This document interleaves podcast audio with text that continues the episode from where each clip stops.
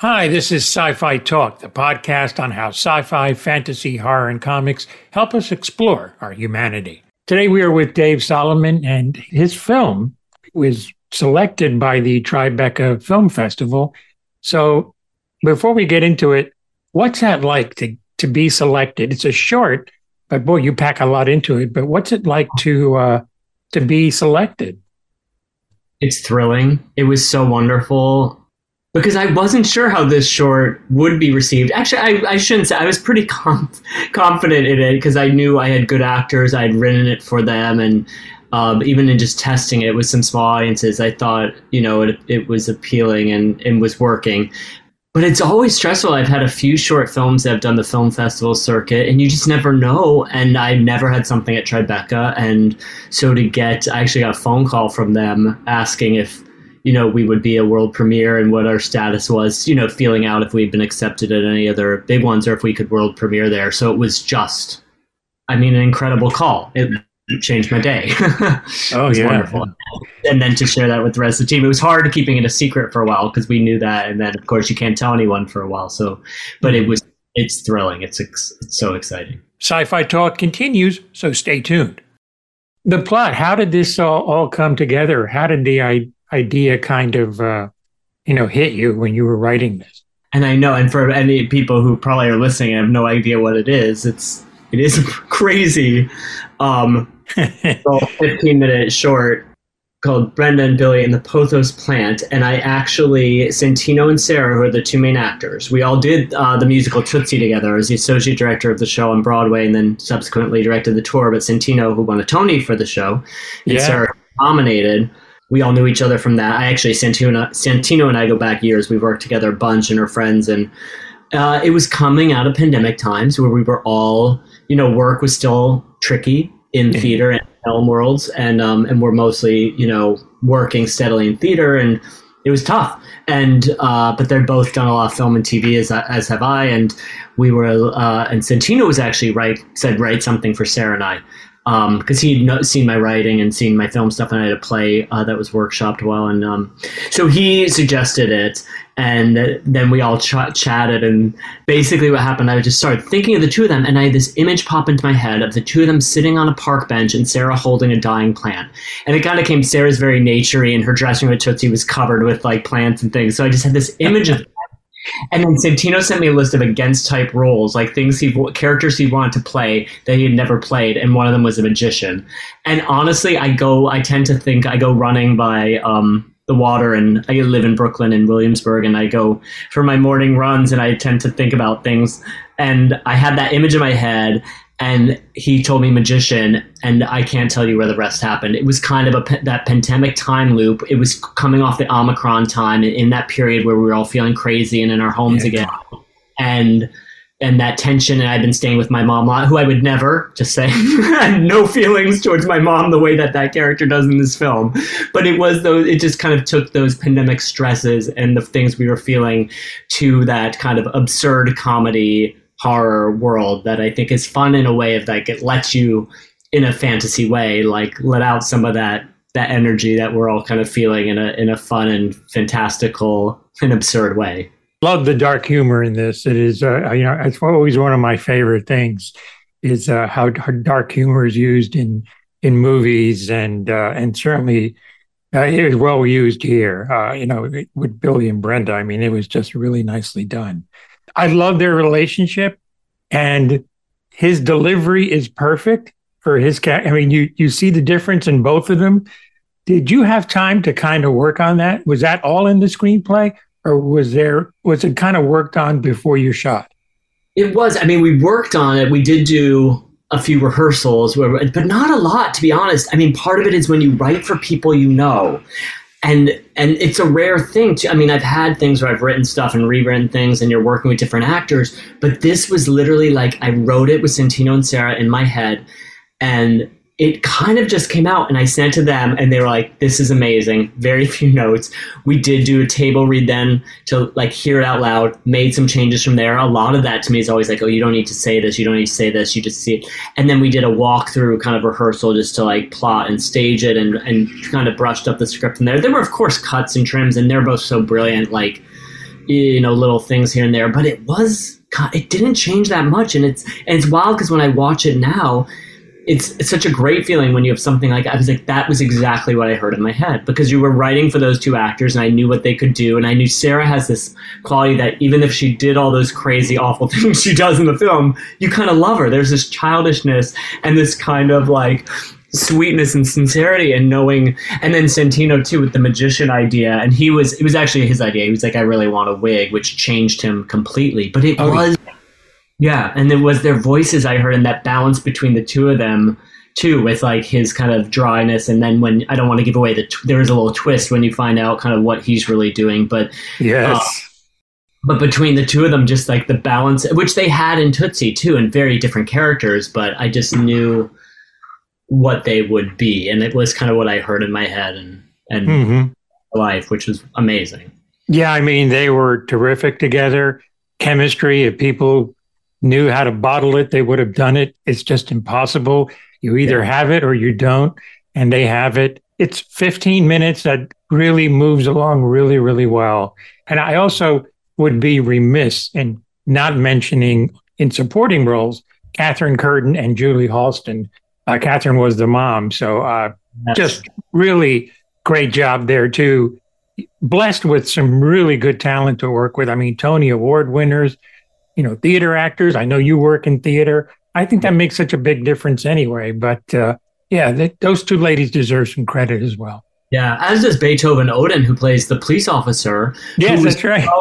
And he's a great theater actor and, and T V actor who uh, Santino knew. And I was just like, I want him to be like charming and you like him, but he also has to bring the stakes of it. Like when he shows up at the door, and I kind of, one of my favorite parts personally is she opens the door and she's like, oh, hi, Carl. Like she knows the police officer. He's always been there. And you can't, and Beethoven put this charm, but the stakes are real. Like he's still like, I'm coming back. Like you, it kind of yeah. drives. End of the piece. But yes, to Kathy and Julie. Julie again had actually done Tootsie with us as well, and I've known, and and we we're just like, who can come in in this one moment cameo and and make such an impact? Julie Halston. And then I have to say Kathy Curtin, who of course we've all seen in so many shows, including Stranger Things, Orange is the New Black. Yes. One of those people that you walk down the street, you're like, why do I know you from everything? That was something too, where it's like you also can't. You have to love this mother, but also like not feel bad when the things that happened to her happened to her.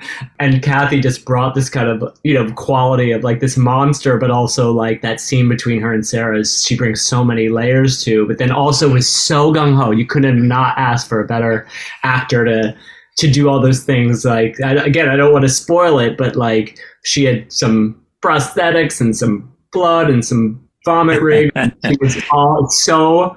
I have this great behind-the-scenes clip of her when she, uh, she's like, you know, we had this kind of mishap with the blood, and I was like worried for her. And she was like, just gets up, and she's like, "Oh, I love what we do." And it was it had been better, yeah. No, that's she was great. They they were all great. Shooting-wise, how much time did you have?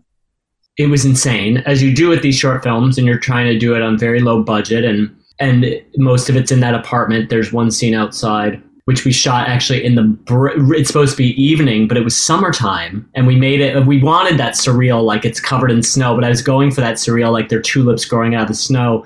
So we put down fake snow, but we shot it at like four thirty-five in the morning because we realized in summer, it's like if we went out in the evening, there's so many people in the parks and it's so loud. So we went out in the early morning, but we shot it in, I think, oh my gosh, now I'm blanking. I think it was two days and then that morning. I think wow. we did it all, which was nuts. It was insane. And it was one, I had a great first A D, Danny, who helped. I mean, we really nailed down that schedule with when Kathy's getting prosthetic, we can still film this. The way you do, it was two, but it was, I'm pretty sure, I want, it was two days. I think it was two days and then the morning. Wow. Juggling a lot of plates. It was insane. I'm like, two days, but I think we did it in two. It was two and then the morning. Yeah. Well, that's amazing. That really is amazing. And you're also really basically working in one set. You're really the apartment for the yeah. most part. I mean, the apartments in New York are not known for being spacious either. So. Oh, and luckily we had a nice layout there, but it was tight. It was tight, but it was a small crew. And yeah, we and we plan had to plan our shoot accordingly as well. So it's like, yeah, if you're shooting this room, where can everyone else be and where you want? It was tight. It was tight, mm. but it was great group of people, like everyone working on it was so gung-ho and fun, and it was a beautiful set. Yeah, yeah, it's a neat little film. I really enjoyed it. I, I love that kind of humor, and and uh, as I we were saying before we went on about how I love seeing New York. I never get bored of seeing New York, so it, it's great. Um, you got those beautiful shots of in the winter with mm. the deserted. That was, yeah, no one. It was it was nice. Mm-hmm. Yeah, that was another shoot day, so there was another. There you go. Establishing thoughts. I, I think this is what I enjoy mostly about Tribeca is uh, now Tribeca Festival. I've been covering it since twenty thirteen and really talking to people like yourself that make these short independent films or even longer films, working within a budget, struggling with it to get it done. And they create these little little masterpieces. And uh, that's the fun part about my job and covering this festival. And that's what I really think they do so well. Yeah, it's great to see the big premieres and all the big actors, but really the heart of it, I think, is, you know, establishing people and saying, hey, look what this person can do given the chance. And that's what I love about it. Uh, yeah, thanks. And it's thrilling to, and I can't wait to see the other films. That's the thing I'm most excited about. I've seen mine enough, but it's like to get to go to those other short blocks. And it's interesting too, to what you're saying, I didn't know, and we had three screenings announced, and they also, and not just our shot short, we're in a block called Batshit Crazy, understandably. Of course. And I think there's seven films total, I can't wait to see. But they have three screening dates, and the three screening dates sold out in an hour. My friends and family didn't get tickets, and they just added, because of popular demand, they added an additional Sunday showing, and I was, and they said the shorts sell so well, and I guess, you know, so it's thrilling to be a part of that, and hopefully audiences will enjoy it the way you did, and it's going to be fun. And also for me too, as someone like coming up in the film world, like you always hear about Tribeca when I was younger, and now it's like to be a part of it is is so exciting. Yeah. yeah yeah no it's it's a great festival. I've enjoyed covering it these days virtually, but I you know I I have a director I'm talking to next week as well, so I'm thrilled about that, and somebody who I who had a who's already been there once before. So oh, cool. I'm happy for her. She's a very imaginative, uh, fantasy-driven, uh, but also just really hard to pigeonhole into a category. Sci-Fi Talk returns in a moment. I got to ask you about Tootsie, what that experience was like for you. Obviously, Santino just killed it. My first reaction was like, do they really need to do that based on a movie? But from what I saw, it was like, it won me over, and uh, yeah. I appreciated that. So what was that experience like for you? It was incredible, actually. I um, I um, I didn't think I was going to be involved with it. I was actually, I would have been assisting Bill Condon, actually, on the Beauty, I worked on the Beauty and the Beast film in London. So yeah. I had been doing a lot of theater, but I am, I had worked a lot as an associate director on a lot of Broadway shows um, with Scott Ellis, who directed Tootsie, and Joe Mantello, who's famously directed Wicked, which I didn't work on, but as I've worked on with a number of other things. And and I'd come back from uh, London. And again, Santino and I, we met doing a show, a Sunday in the Park with George revival in two thousand eight. And so we were friends, and Scott, who directed Tootsie, I'd done a number of shows with. And uh, and I came back from London, and he took me to coffee, and he was like, would you want to do this? And I was like, well, I'll do the workshop because I'll see Santino. I haven't seen all these people in a long time. And and then it just kind of lined up perfectly. And we went to Chicago as an out of town, and then Broadway. And then as yeah. I kind of ended up taking over and directing the tour that just ran for two years. It's still running. It closes in June.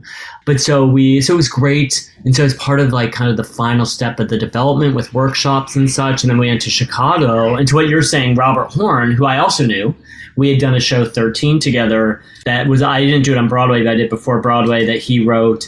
And now he's Tony nominated again. He won the Tony for Tootsie, and now he's nominated again for Shucked, which is an amazing show. If you're in New York, go see it.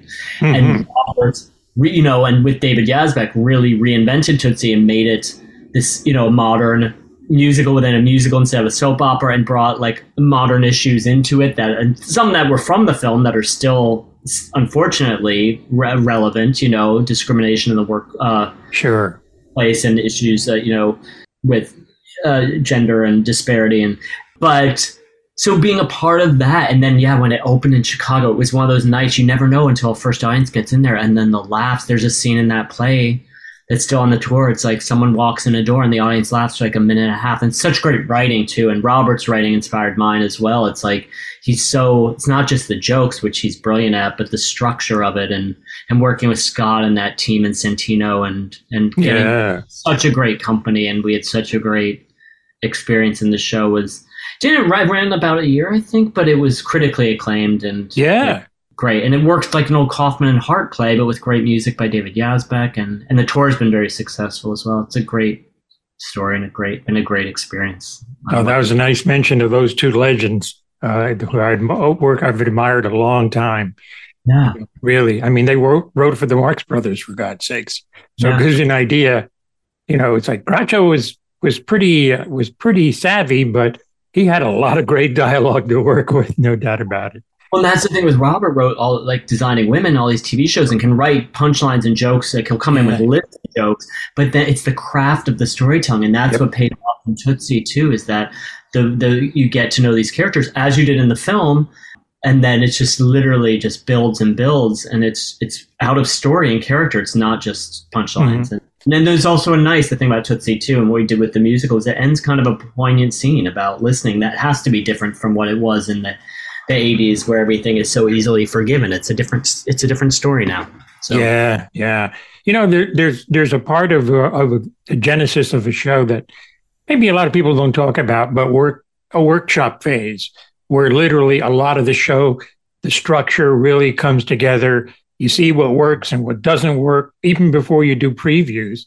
And yeah, uh, yeah talk about that. That.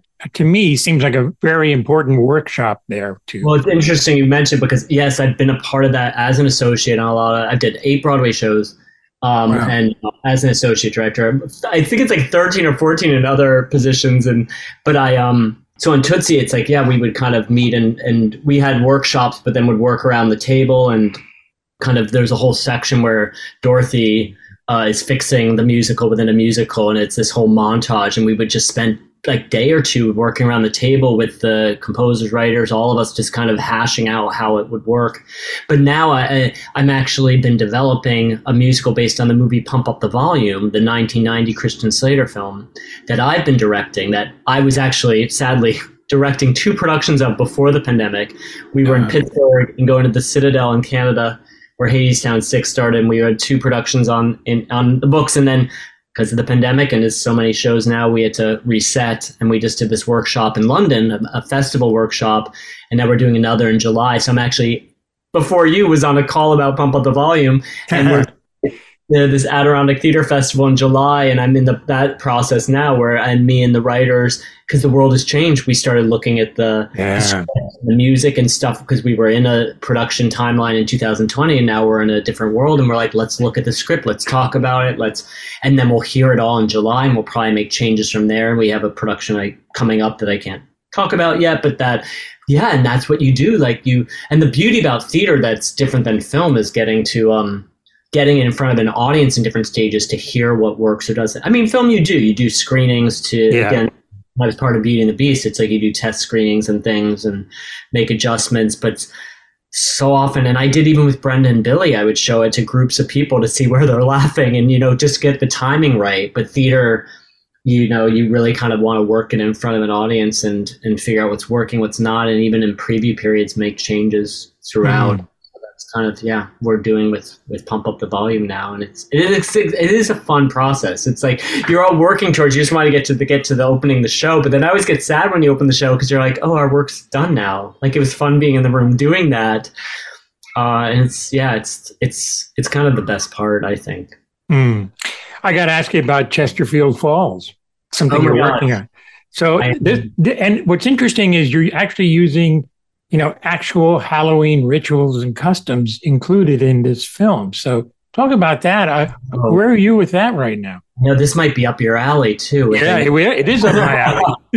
And I feel like I don't want to give away too much because I'm so afraid, like when you're still developing, I don't want someone to steal it, but right, right. maybe they can if I talk about it. It's, I've claimed it, but I honestly, um, I was working on the film. I was an assistant on the film, Mister Holmes, with Ian McKellen as an old Sherlock Holmes and and Laura Linney, and working with Bill Condon. And we were in this creepy set, and I was talking to one of our producers.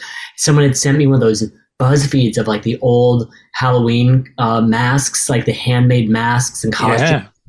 They're terrifying. And I was like, there has to be a, a script here, an idea here. And so that's what started it. And I started reading about Halloween and and these real the real reason why we wore we wear masks and costumes, or they did in the back in the day, was to blend in with the spirits who come out on Old Hallows Eve to, you know, seek vengeance on people. So you would wear a mask so they can't, you blend in with their spirits and they don't know you're human and you're mortal. And so that's why, and so I created this in Chesterfield Falls. It's a very, um, oh, I can't uh, think of mythology, something like that. That mythology and that um, superstition in a way of like, yeah. uh, bringing, keeping the old customs alive. It's, it's, the film actually takes place in the seventies, but they end up, uh, a mother and nice. her son move to this small town that feels like it's out of the fifties and kind of old fashioned. And that's where they wear, and they say in Chesterfield Falls, like, you wear your masks from sun up, sundown to sun up, because that's the whole, the real period. And then there's also the rituals, the old rituals of leaving, um, food on your doorstep to welcome someone back from the dead, and having a feast to bring back uh, loved ones and such. So I take that and put it, this mother and son move to a small town, and I mean, it's kind of an old formula, move into a house in this small town and things are a little off. And, and she also has a past with, you know, uh, a, another son she lost on Halloween. And so everything kind of comes together, and I won't say any more, but it is, it was, it's, visually fun and uh, to think about, and even what I've written in with like these kind of, it's all about these kind of masks and co- costumes and seeing these ghosts in these period creepy, it's the handmade masks. Like, it's like, I can't show yeah. you photos over a radio podcast, but you know, it's. Yeah, I love it already. I think it's a great idea. And uh, yeah, it takes us back to almost the roots of Halloween, and I like that. It's That's not a- humor in it, but it's not Brenda and Billy. It's definitely more of a serious yeah. horror film.